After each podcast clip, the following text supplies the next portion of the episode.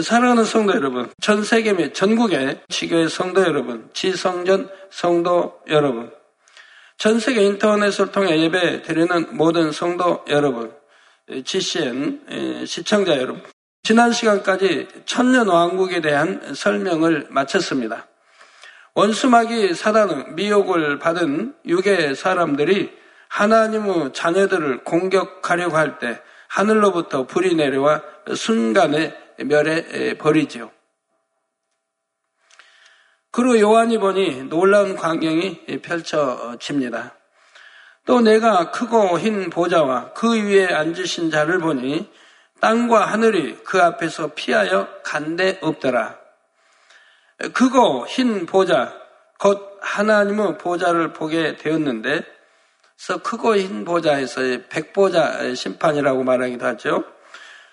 보게 되었는데, 최후의 대심판을 위해 마련된 보좌이지요. 영이신 하나님의 보좌는 원래 근본의 하늘, 곧 넷째 하늘에 있습니다. 그러나 셋째 하늘은 천국에도 있고 하나님께서 원하신다면 첫째 하늘에도 얼마든지 그 보좌를 베푸실 수가 있지요. 그러니 어떻게 일 하늘에 곧 이 유구 세상에 영이신 하나님의 보좌가 내려올 수 있는가? 이런 생각은 할 필요가 없습니다. 새 예루살렘에 있는 하나님의 보좌는 영광의 빛이 나고 무지개가 둘러서 평안함과 충만함을 줍니다. 물론 성결되지 못한 성도들은 영광스러운 하나님의 보좌를 바라보기가 어렵습니다. 그래도 사랑과 경외하는 마음으로 편안하게 대할 수는 있지요. 그러나 대심판 때의 백보자는 심히 강한 위험과 권세가 느껴지므로 구원받은 영혼들이라 할지라도 저절로 머리를 숙일 수밖에 없습니다. 하물며 구원받지 못한 영혼들의 경우에는 그 보호자의 위험 앞에 서는 것만으로도 심히 두려워 떨게 되지요. 이 보좌는 이 땅에서 왕들이 앉는 하나의 의자로 생각하면 안 됩니다. 하나님께서 좌정하시는 그 자리만이 아니라 보좌 주변에 구분된 공간들까지 포함하지요.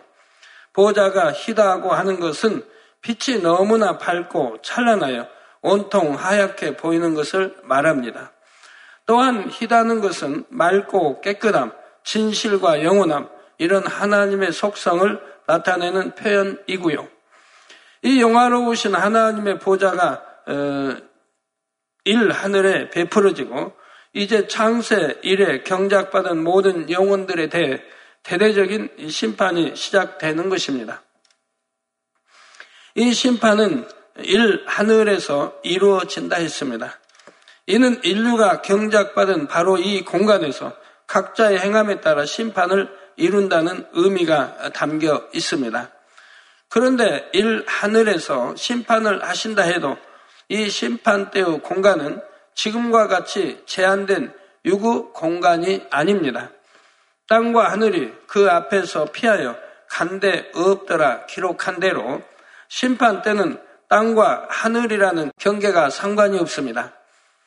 대심판을 위해서 일 하늘에서 삼 하늘까지 제가 일 하늘, 뭐 첫째 하늘 내도 같이 이렇게 이해해 주시면 되겠습니다.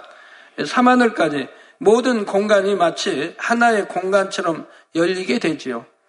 비유를 들어 하나의 건물 안에서 1층의 천장이 없어져 버리면 1층과 2층이 하나의 공간처럼 합쳐집니다.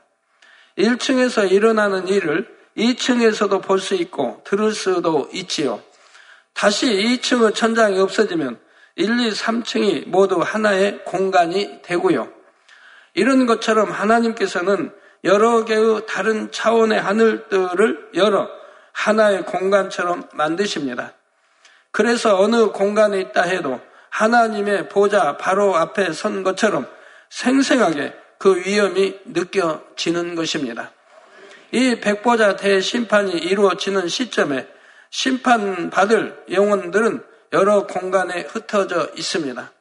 먼저 이 땅에서 천년 왕국을 보낸 사람들은 그대로 일 하늘에서 하나님의 보좌 앞에 서게 되지요. 그리고 구원받은 영혼들 중에서도 윗 음부에 머물고 있는 영혼들이 있습니다. 모태에서 죽음을 맞았지만 양심 심판으로 구원받는 영혼들이지요. 또 7년 환란 때 구원받은 자들 중 천년 왕국에 들어오지 못하고 별도의 장소에 있는 영혼들도 있습니다.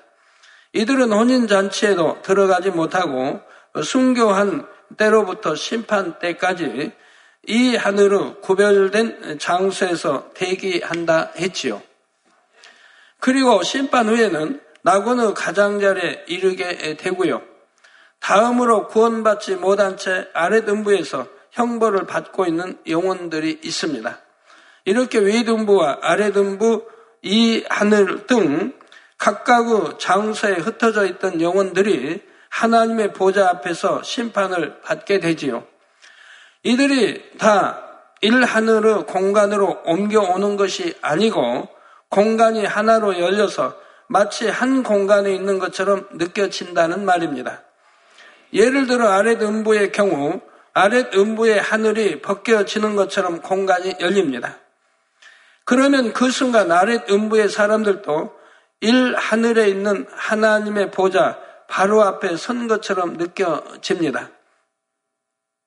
이렇게 위등부 아래등부뿐 아니라 둘째 하늘의 에덴 동산의 사람들도 생생하게 심판을 볼 수가 있습니다. 마치 하나 된 공간에서 보는 것처럼 이 놀라운 광경을 낱낱이 목도하지요. 물론 그들은 경작을 받지도 않았고 대심판을 받는 대상도 아닙니다. 그러나 이 땅에서 경작받고 심판받는 사람들은 그들과 전혀 관계없는 사람들이 아니라 자신의 시조인 아담과 그 후손들이지요.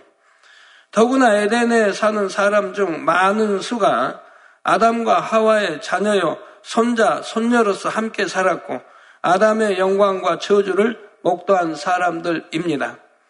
그러므로 이 땅의 사람들의 일은 그들에게도 항상 궁금한 관심 분야이지요. 이제 이 대심판을 목도하는 것은 에덴 동산의 사람들에게도 경작에 대해 좋은 깨우침을 줄 수 있는 것입니다. 그리고 심판 때는 삼 하늘도 열립니다. 삼하늘 천국의 하나님의 보좌 앞에는 수정과 같이 맑은 유리바다가 있지요. 심판 때는 이 유리바다에 각 사람들의 행위가 세세하게 비춰집니다. 삼하늘의 공간이 열리면 이 유리 바다도 일 하늘에 펼쳐진 하나님의 보좌 앞에 옮겨진 것처럼 모든 이들 앞에 나타나 보이지요. 이렇게 여러 공간이 하나처럼 열리기 때문에 심판 때 하나님의 보좌 앞에서 일 하늘의 땅과 하늘은 별 의미가 없습니다. 그래서 피하여 간데 없더라고 표현했지요. 또 한 가지 이렇게 표현한 이유는 이 심판 이후로는 일 하늘의 땅과 하늘이 더 이상 아무런 역할도 못하기 때문입니다. 일 하늘의 지구는 물론 태양계도 전 우주도 어차피 인간 경작을 위해 만드신 공간이지요. 이제 심판 후에 천국에 들어간 사람들이 다시 지구를 찾아와서 돌아보는 일도 없고 에덴 동산의 사람들이 올 일도 없습니다. 지구에 생명력이 있어서 운행되거나 내 계절이 펼쳐지는 것도 아니고요. 그러나 이 공간이 사라져 버리는 것은 아닙니다. 공간 자체가 존재는 하되 하나님께서 그 공간으로 통하는 문을 닫아 버리신다는 뜻입니다. 그래서 땅과 하늘이 그 앞에서 피하여 간대 없더라고 표현하고 있는 것입니다. 그래서 여러분들이 천년왕국 때 이제는 우리가 이 땅에서 경작받은 바로 이 땅을 두 번 다시 볼 수가 없고 찾아올 수도 없기 때문에 천년왕국 때 두루두루 다니시면서 여러분 구경하고 어, 다니셔야 합니다. 이 땅에 살면서 가고 싶었던 곳 마음껏 가시고요. 천년 동안이니까 그래서 미련 없이 이제 천국 가면은 잊어버려야죠. 12절에 또 내가 보니 죽은 자들이 물은 대소하고 그 보좌 앞에 섰는데 책들이 펴 있고 또 다른 책이 펴졌으니 곧 생명책이라. 죽은 자들이 자기 행위를 따라 책들에 기록된 대로 심판을 받으니 했습니다. 여기서 죽은 자들이란 영이 죽은 자, 곧 구원과 상관없는 자들을 말합니다. 이 땅에서 살 때의 주의나 부귀 영화에 상관없이 큰 자나 작은 자, 남녀 노소를 가리지 않고 모두가 하나님의 보좌 앞에 서게 됩니다. 누구도 예외가 없습니다. 하나님을 믿지 않고 주님을 영접하지 않은 이 사람들은 모두가 지옥으로 가게 되지요. 그 중에서도 각자의 행위에 따라 불못으로 가거나 그보다 7배나 뜨거운 유황못으로 갑니다. 본문에 보면 책들과 생명책이 구분되어 나옵니다. 생명책은 구원받은 성도들의 이름이 기록되어 있는 책입니다. 마음의 문을 열고 예수를 구세주로 영접하여 이제 믿음 생활을 잘한 사람들 구원을 이제 그래 이제 내가 구원받은 하나님 자녀가 됐다면 그때부터 신앙 생활이 시작이 됩니다. 잃어버린 하나님의 형상을 찾게 우리 주님 닮아가고 하나님 아버지 닮아가기 위한 신앙생활이 시작이 된다 이 말입니다. 이 신앙생활을 보고 믿음이라고 하나님이 인정해 주시는 겁니다. 여러분들이 예수를 구세주 영접해서 성령 받았다고 해서 구원받는 거 아닙니다. 성경 곳곳을 보면 예, 잘 나와 있지요. 그러면 무엇으로 구원받습니까? 오직 믿음으로 구원받습니다. 이게 믿음이라고 한 건 내가 신앙 경작, 인간 경작, 즉 신앙생활 잘해서 하나님 말씀대로 내가 살아 악은 모양이라도 버리고 성결되어 가는 것, 죄 다 버리고 성결되어 가는 것, 비진리 다 버리고 성결되어 가는 것 이것이 믿음 생활이라 이 말입니다. 이렇게 하다가 구원 받았을 때 그 믿음으로 구원을 받는 것이라 이 말입니다. 여러분이 신앙생활 10년, 20년 또는 30년 모태생활을 했다 해도 하나님 말씀대로 살지 않으면 하나님은 믿음이 있다 하지 않습니다. 성경 곳곳에 설명해 놨죠.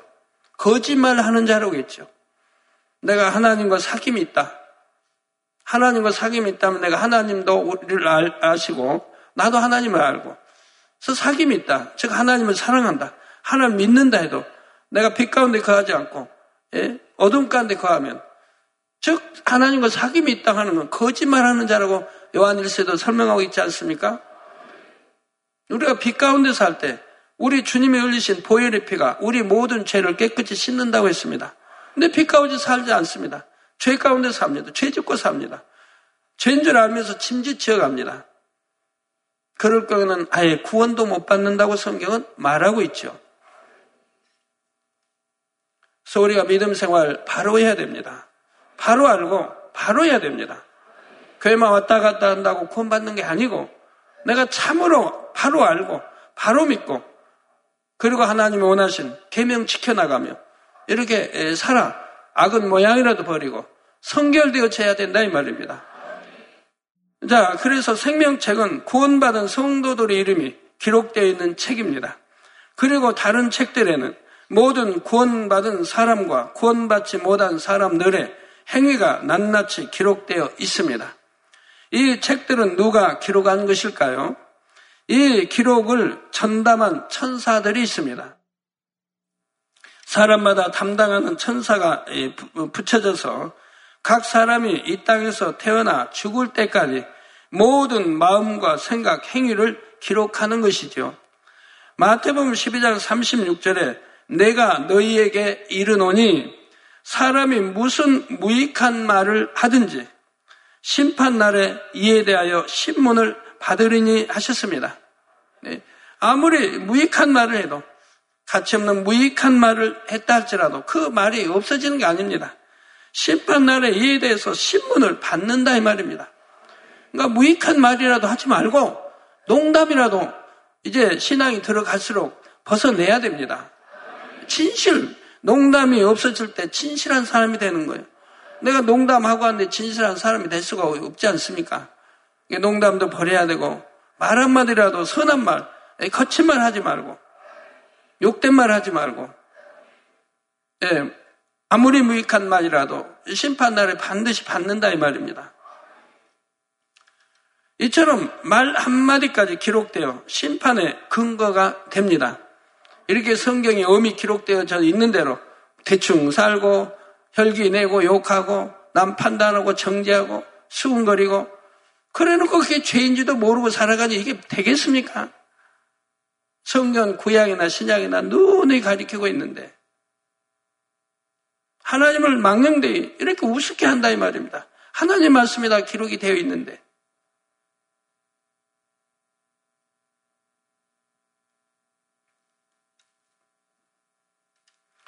남을 미워함으로 홀긴 눈빛 하나, 비방하고 험담한 말 한마디, 때리고 혈기내고 싸운 것, 살인, 간음, 도적질, 침 하나 뱉은 것까지도 천사들은 놓치는 것이 없지요. 물론 선한 일을 한 것도 다 기록하고요. 구원받은 자녀들의 행위도 다 기록은 되지만 걱정할 필요는 없습니다. 성도들의 경우 주님을 영접하기 전에 지은 죄들은 주님을 영접하여 회개할 때 사해지기 때문입니다. 주님 영접하고 여러분 나면 이제 뭐 성령을 받든가 하여튼 통에 잡아가는 그런 은혜들을 받지 않습니까? 통에 잡아갈 때 이제 떠올려 주십니다, 성령이. 그래서 낱낱이 통에 잡아 회개하는 걸 보게 됩니다. 또 신앙생활 하다 보면 예전에 기억 안 난 것까지 또 떠올려 주셔서 또 회개하게 하십니다. 이렇게 하다 보면 진리를 알기 전, 진리를 모를 때, 우리 주님을 영접하기 전에 지었던 그런 죄들을 이제 낱낱이 회개하게 되는 것을 봅니다. 대부분 다 통해자부 회개용을 주신다 이 말입니다. 그래서 그렇게 통해자부 회개를 하게 되면 어느 사람은 밤새워 어느 사람은 뭐 며칠씩 며칠씩 회개하는 사람이 있죠. 저도 처음 부흥생에 이제 주님 영접하고 참여해서 어, 월요일, 월요일 저녁부터 해서 화, 수, 목요일까지 계속 통해 자복을 했으니까요. 저하고 기도원자 함께. 시간 시간 말씀을 들으며 통해 자복을 했습니다. 이렇게 회개하고 나면 얼마나 마음이 시원한지요. 꼭 날아갈 것 같은 기분이지요.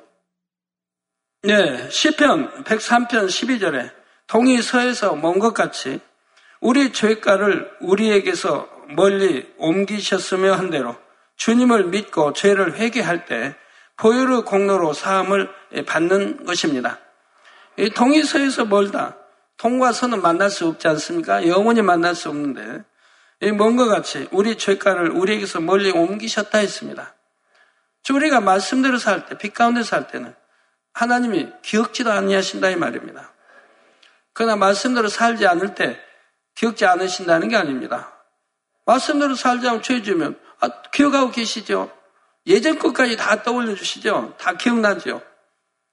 회개했다고 한 것까지 다. 우리 회개하면 예, 두번 다시 다시 죄를 지으려고 해서는 아니 됩니다. 회개했다면 다시 같은 죄를 반복 지어서는 아니 되는 것이라 이 말입니다.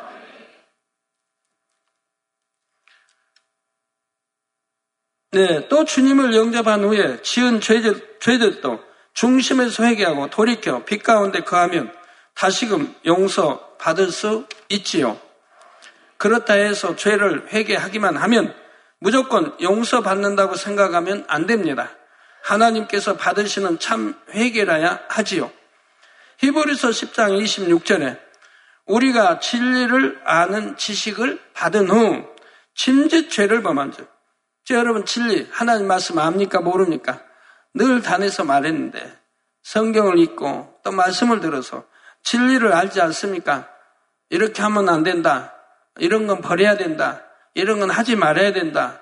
이런 건 지켜야 된다. 이런 건 해야 된다. 알지 않습니까? 죄가 뭔지 압니다. 어둠이 뭔지 압니다. 진리가 뭔지 알고 비진리가 뭔지 압니다. 이렇게 우리가 진리를 아는 지식을 받은 후 침짓 죄를 범한 즉, 왜 죄인 줄 알면서도 침짓 죄를 지어간다 이 말입니다. 여러분 안에도 참 그런 분들 덜어 있죠. 참 이해가 안 되는 분들이 있어요. 아 분명히 믿음도 있고 신앙 생활도 예전에 잘했는데 침짓 죄를 지어가고 있어요. 그러고도 구원받는 줄 알고 있어요.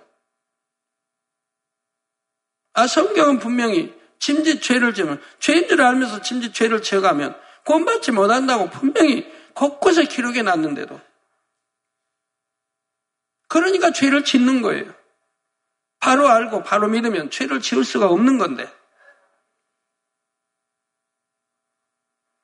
침례 죄를 범한 즉 다시 않은 제사가 없다 했습니다.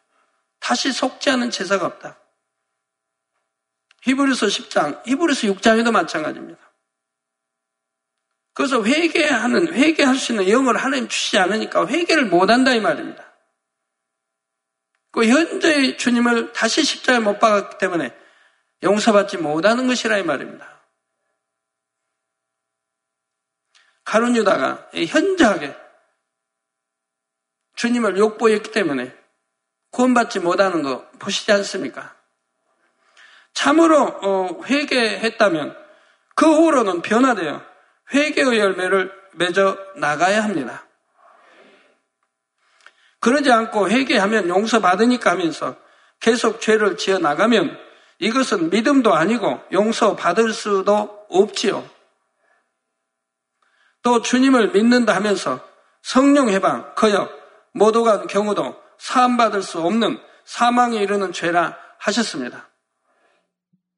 이는 하나님께서 회개용을 주시지 않으므로 회개할 수조차 없습니다. 아, 입술로야 대충 할 수 있죠. 그러나 그걸 회개라고 하지 않지 않습니까? 정령이 내가 사망에 이른 죄를 지었다 한다면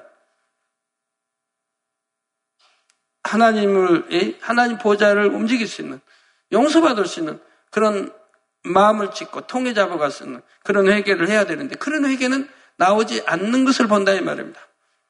그런 회개가 나와야 참 회개인 것이고 다시는 그런 죄를 짓지 않을 텐데 진리를 아니고 회개한다고 하고 또 죄를 짓고 이런 사람들이 바로 그런 거죠.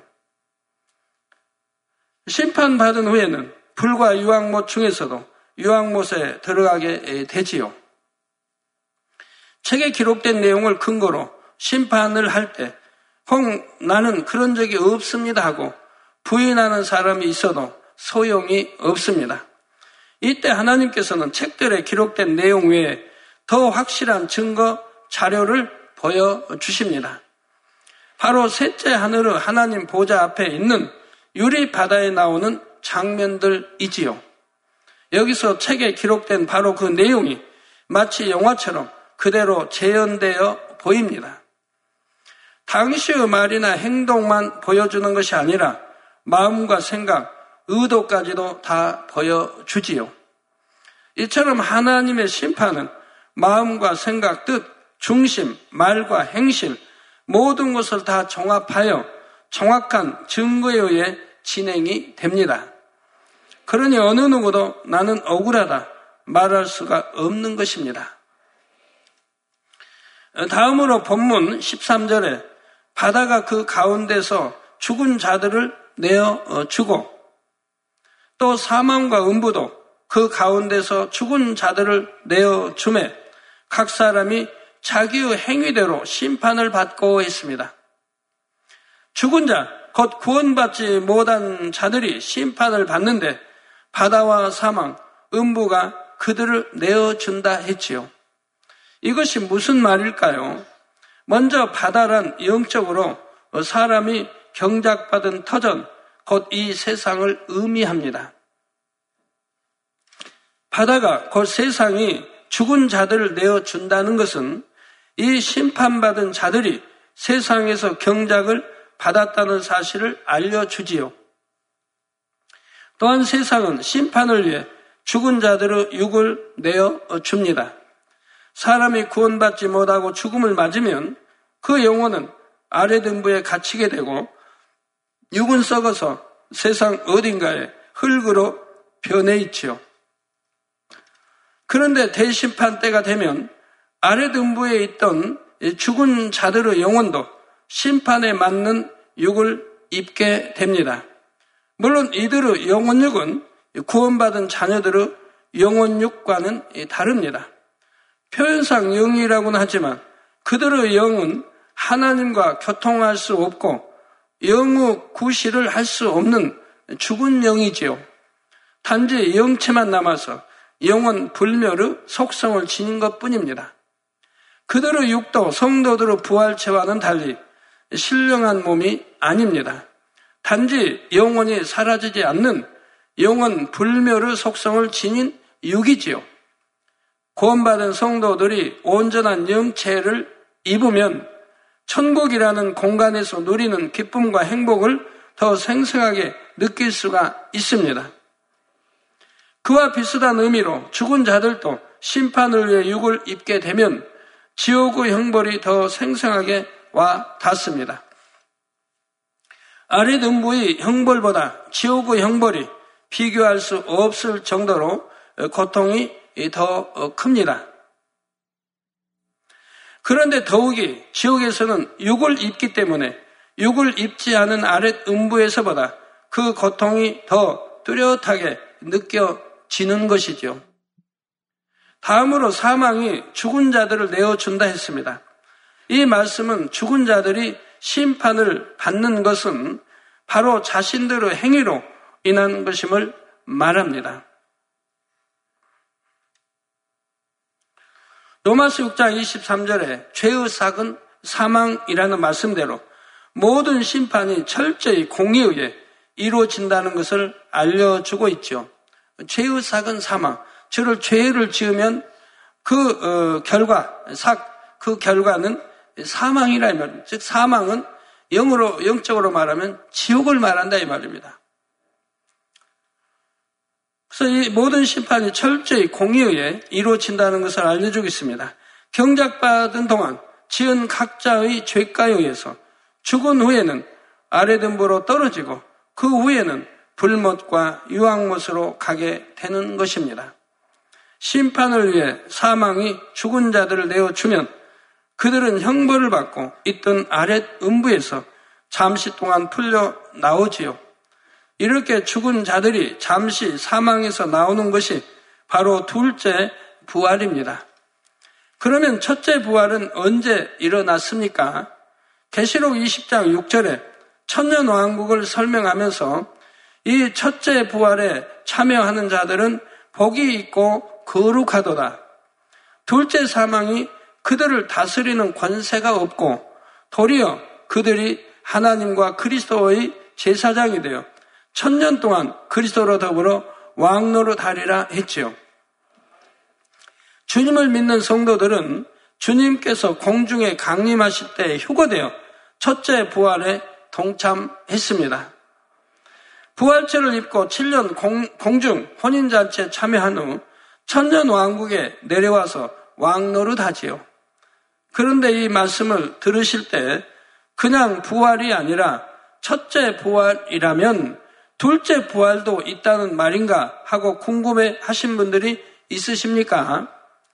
당시에는 제가 설명하지 않고 넘어갔지만 만약 여러분이 관심 있게 본문을 읽으셨다면 당연히 궁금해 하셨을 것입니다. 성경에는 명백하게 둘째 부활이라는 표현이 나오지는 않습니다. 그러나 오늘 본문에 사망이 죽은 자들을 내어준다는 말씀이 바로 둘째 부활에 해당합니다. 둘째 사망, 곧 불목과 유황모소 심판에 앞서서 사망이 죽은 자들을 내어주는 것이지요.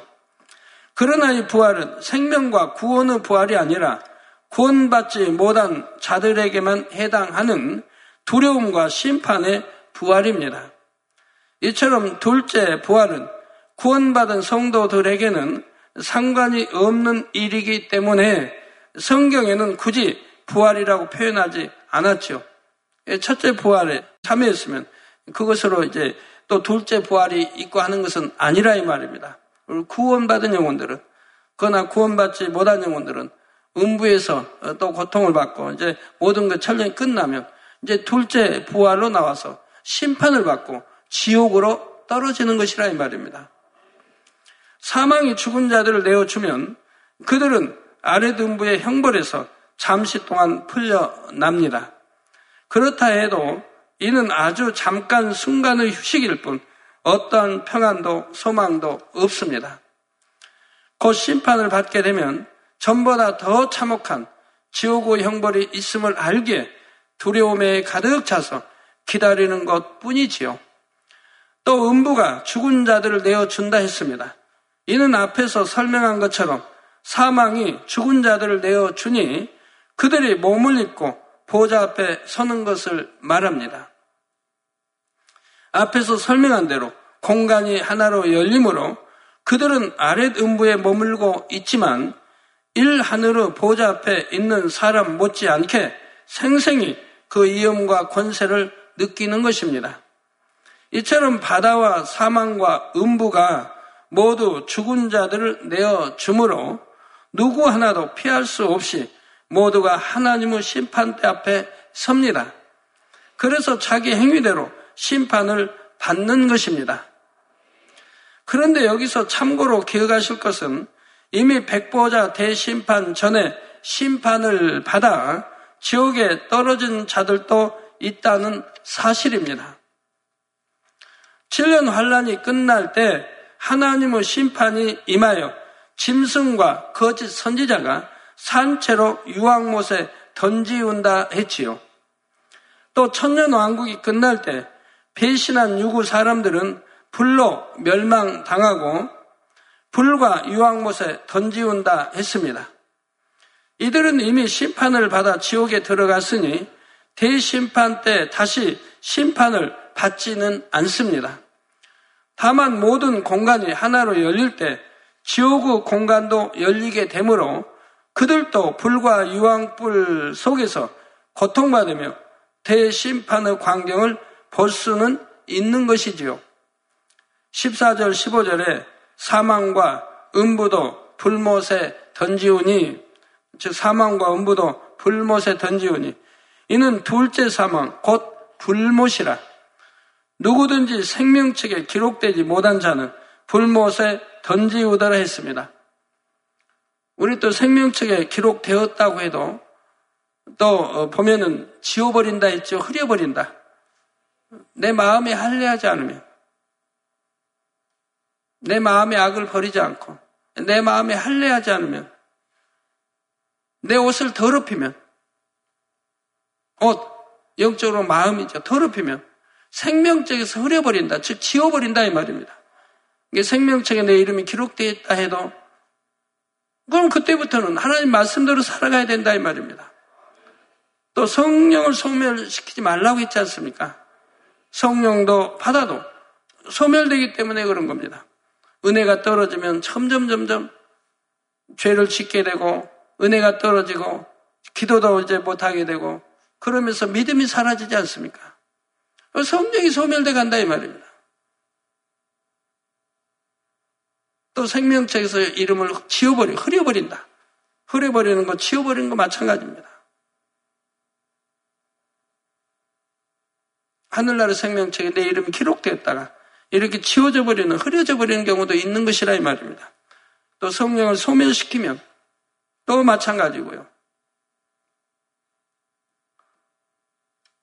여기서 불못이라는 것은 불과 유황못을 다 포함하여 지옥을 대표하는 표현 입니다. 사망도 아리든부도 자기 역할을 다 했고 사망에 해당하는 자들, 아랫 음부에 있던 자들은 이제 지옥에 던져집니다. 사망과 음부는 불못에 던지운다 했지만 이 세상 곧 바다는 불못에 던지운다고 하지 않았지요. 세상 곧 유구 공간인 일 하늘을 지옥에 던질 필요는 없기 때문에 앞에서 설명한 대로 그냥 폐해질 뿐입니다. 아래 등부 가운데서도 예외적인 경우는 다음에 다시 설명하겠습니다. 참 복잡하죠. 여러분들도 한 번쯤 들어보셨을 수도 있는데 처음 듣는 분은 더 복잡하겠어요. 디모데전서 5장 24절 25절에 보면 어떤 사람들의 죄는 밝히 드러나 먼저 심판에 나아가고 어떤 사람들의 죄는 그 뒤를 쫓나니 이와 같이 선행도 밝히 드러나고 그렇지 아니한 것도 숨길 수 없느니라 했습니다. 구원받지 못한 사람들도 각자 죄의 경중이 다릅니다. 그래서 죄가 더 중한 사람은 유황못에 들어가고 그보다 덜한 사람은 불못에 들어간다 했지요. 대심판 때에는 밝게 드러나는 죄, 곧 더 중한 죄인들이 먼저 심판을 받습니다. 그렇지만 심판을 받는 대로 한 사람씩 지옥에 떨어지는 것이 아니라 전체가 심판을 받고 나면 한꺼번에 지옥의 각 장소로 떨어지는 것이고요. 이제 최후의 대심판에 대한 본문 설명은 대략적으로 마쳤습니다. 그런데 여러분이 여기까지 잘 이해했다 해도 대심판에 대한 전체적인 윤곽은 아직 잘 그려지지 않으실 것입니다. 그래서 본문에 없는 내용들을 좀 더 보충하여 다음 시간에 이어서 설명하겠습니다. 예, 결론을 말씀드립니다. 사랑하는 성도 여러분, 천국과 지옥은 분명히 있습니다.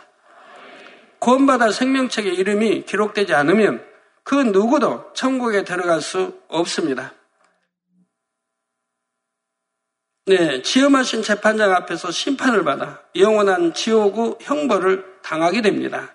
그러나 선한 양심 속에서 하나님을 믿고 주님을 영접한 여러분들은 심판에 대해 들어도 오히려 천국의 소망이 더해지지요. 내가 한 믿음의 행함과 선행, 충성한 것이 과연 어떠한 상급으로 주어질 것인가 기대할 수 있기 때문입니다. 그런데 나는 주님을 믿었으니 성령을 받았으니 감사하다 하는 경우에도 반드시 기억해야 할 말씀이 있습니다. 계시록 3장 5절에 주님께서 약속하시기를 이기는 자는 이와 같이 흰 옷을 입을 것이요. 내가 그 이름을 생명책에서 반드시 흐리지 아니하고 그 이름을 내 아버지 앞과 그 천사들 앞에서 시인하리라 하셨지요. 출애굽기 32장 32절에서도 주의 기록하신 책에서 내 이름을 지워버려 주옵소서 하는 표현이 나옵니다. 한 번 구원받아 생명책에 이름이 기록되었다 해도 때에 따라서는 그 이름이 지워질 수도 있음을 알 수 있는 것입니다. 또 데살로니가 전서 5장 19절에는 성령을 소멸치 말라는 말씀이 나옵니다. 즉 성령도 소멸되기 때문에 지금 말씀하는 거죠. 성령을 소멸치 말라. 한번 성령을 받은 사람이라 해도 계속 하나님의 뜻을 거스려 나가면 성령이 소멸되어 버릴 수도 있다는 말이죠. 이렇게 믿는다 하면서도 죄 가운데 살다가 성령이 소멸된 사람은 결국 믿지 않는 사람과 다를 바가 없죠. 여러분, 성령이 소멸되어 할 때는 성령의 감동감과 충만을 입을 수 있고 내 마음의 평안과 평강과 기쁨이 임하지만 성령이 소멸되어 가는 사람은 기쁨이 사라지지 않습니다. 내 마음의 영적인 기쁨, 하나님이 주신 위로 주신 기쁨이 사라지는 걸 보게 됩니다. 그 공고해지고요.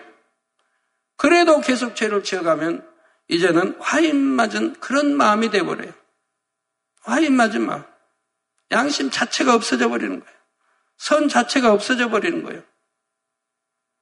성령이 완전히 소멸되고 그러니 믿음도 없어져 버리는 거예요. 지금 하신 심판대 앞에 서게 될 때 그제서야 얼마나 후회가 막심하겠습니까? 내가 왜 말씀대로 살지 않았을까? 하나님의 뜻이 무엇인지 분명히 배웠는데 그 헛된 정욕과 세상 것들을 취하느라고 이제 이렇게 두려운 자리에 서게 되었구나. 내가 왜 그랬을까? 내가 왜 그렇게 어리석었을까? 한 번만 더 기회가 주어진다면 얼마나 좋을까 하고 가슴을 찢으며 한탄하게 될 것입니다. 부자와 같이 거지 나사로가 아닌 부자와 같이 이미 후회할 때는 늦어버렸다 이 말입니다. 가슴을 찢을 때 이미 늦어버렸다 이 말이에요. 수없이 아리켜 드렸는데 수없이 설명해 드렸는데 그때는 하나님 말씀을 다 짓밟아버리고 후회할 때는 이미 늦어버렸다 이 말이에요. 어떤 사람들은 그러지 않습니까? 죽어봐야 한다고. 아, 죽어봐야 하는 거 뭐, 뻔한, 뻔한 거죠. 구원, 구원도 못 받고 지옥 갈 건데. 죽어, 죽어보니까 지옥이 있고 천국이 있어 알면 뭐합니까? 그건 믿지 않았으니 당연히 지옥 가는 건데. 그렇게 어리석은 우리 만민의 성도님들, 또 여기 계신 여러분들 한 분도 없기 바래요. 죽기 전에 내가 바로 알고 바로 믿고 신앙생활 잘해서 천국 가야지. 죽어봐, 죽어보니, 아, 천국과 지옥이 있는 거 알죠? 하지만 그때는 이미 지옥, 지옥으로 떨어지는 건데. 자, 여러분 중에는 결코 이런 분이 없기 바랍니다. 모두가 두려움이 아닌 담대함으로 하나님의 심판대 앞에 서서 더 좋은 처소와 상급을 받을 수 있어야 하지요. 오늘도 이런 소망으로 하루하루를 채워가시기 바랍니다. 그래서 심판이 끝나는 그 순간 여러분은 기쁨과 감사의 찬송으로 천국 문에 들어설 수 있기를 주님의 이름으로 축원합니다.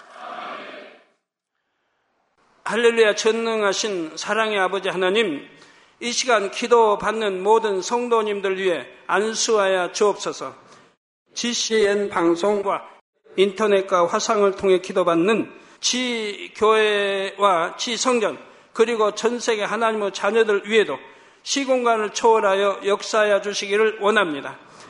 믿어지는 믿음을 주시고 부정적인 생각과 의심의 세력을 물리쳐 주옵시며 모든 시험 환란도 물리쳐 주옵소서. 머리부터 발끝까지 오장육부 뼈 마디마디 온몸의 신경 조직 세포 등 아픈 곳마다 성령의 불로 태우시고 근본의 빛으로 역사하여 주옵소서. 예수 그리스도의 이름으로 명하노니 원수마귀 사단 모든 질병 균 연약함아 물러가라 빛이 여임하라 모든 불친 난치병도 성령의 불로 태워 깨끗하게 역사하여 주옵소서. 말라리아를 비롯한 모든 풍토병도 물리쳐 주옵소서 깨끗함을 입을 지어다 감기, 기침, 열, 몸살, 독감 등 각종 유행성 질병도 다 물러가라. 어떠한 유행성 질병 균도 틈타지 않게 지켜 주옵소서. 위암, 폐암, 간암, 유방암, 자궁암, 대장암, 피부암 등 각종 암과 에이즈, 백혈병, 뇌졸중, 고혈압, 저혈압, 심장병, 폐병, 위장병, 당뇨, 부인병, 피부병, 갑상선, 질환과 모든 염증도 깨끗게 하여 주옵소서. 소아마비, 중풍, 관절염, 디스크도 온전케 하여 주옵소서. 요통, 두통, 신경통을 비롯한 모든 통증은 사라질지어다. 간질, 자폐증, 우울증, 조울증, 노이로제 등 모든 정신 질환도 물러가라. 모든 마비된 것도 풀어지고 일어나 걷고 뛸지어다. 눈도 잘 보이게 하옵시고 귀도 잘 들리게 하여 주옵소서. 소경은 눈을 뜨고 기머거리는 들으며 벙어리는 말할지어다. 각종 사고 후유증도 깨끗게 하시고 부러진 뼈도 붙여 주옵소서. 화상 입은 것도 온전케 하옵소서. 화기야 물러가라. 열도 물러가라. 아버지 흉터도 나지 않게 역사해 주시기를 원합니다. 마약을 비롯하여 각종 약물과 독극물 중독도 깨끗함을 입을 지어다. 죽은 신경과 세포가 살아나며 죽은 자도 살아나게 하여 주옵소서. 잉태의 축복도 주시기를 원합니다. 잉태 축복을 받으라 예수 그리스도의 이름으로 명하느니 원수마귀 사단아 하늘 공중 곳에 잡은 악의 영들아 물러가라. 그의 사자들도 물러갈지니라. 이 땅의 악한 영, 더러운 영, 거짓되고 간사한 영, 이간질하고 미혹하는 모든 어둠들은 물러가라. 모든 흉악의 결박을 풀고 어둠아 물러가라 빛이 여 임하라. 아버지 하나님 부르짖어 기도할 수 있는 능력을 주시고 죄를 버리고 성결될 수 있는 능력을 주옵소서. 영혼이 잘됨 같이 범사에 잘되게 하시고 가정의 복음화도 이루어 주시기를 원합니다. 한 주간도 모든 사고와 재앙으로부터 지켜주시고 불통이 없는 형통한 삶을 살 수 있도록 축복해 주옵소서. 성령의 불담으로 천군 천사와 주님의 불꽃 같은 눈동자로 모든 하나님의 자녀들과 가정, 일터, 사업들을 지켜주시기를 원합니다. 학생들에게 지와 명철을 더하시고 공부도 할 수 있는 뜨거운 마음과 열정도 더하여 주옵소서. 마음과 생각을 세상에 빼앗기지 않도록 지키시고 하나님을 뜨겁게 사랑하는 학생들로 축복하여 주옵소서. 하나님의 자녀들이 먹으나 마시나 입으나 무엇을 하든지 하나님 앞에 영광 돌리는 삶이 되게 축복하여 주시기를 원합니다. 나는 하나님을 만났노라 체험했노라 응답 받았노라 축복 받았노라 간증하는 입술이 되게 역사하여 주옵소서. 아버지 하나님 감사합니다. 홀로 영광 받으옵소서. 우리 주 예수 그리스도의 이름으로 기도하옵나이다. 아멘.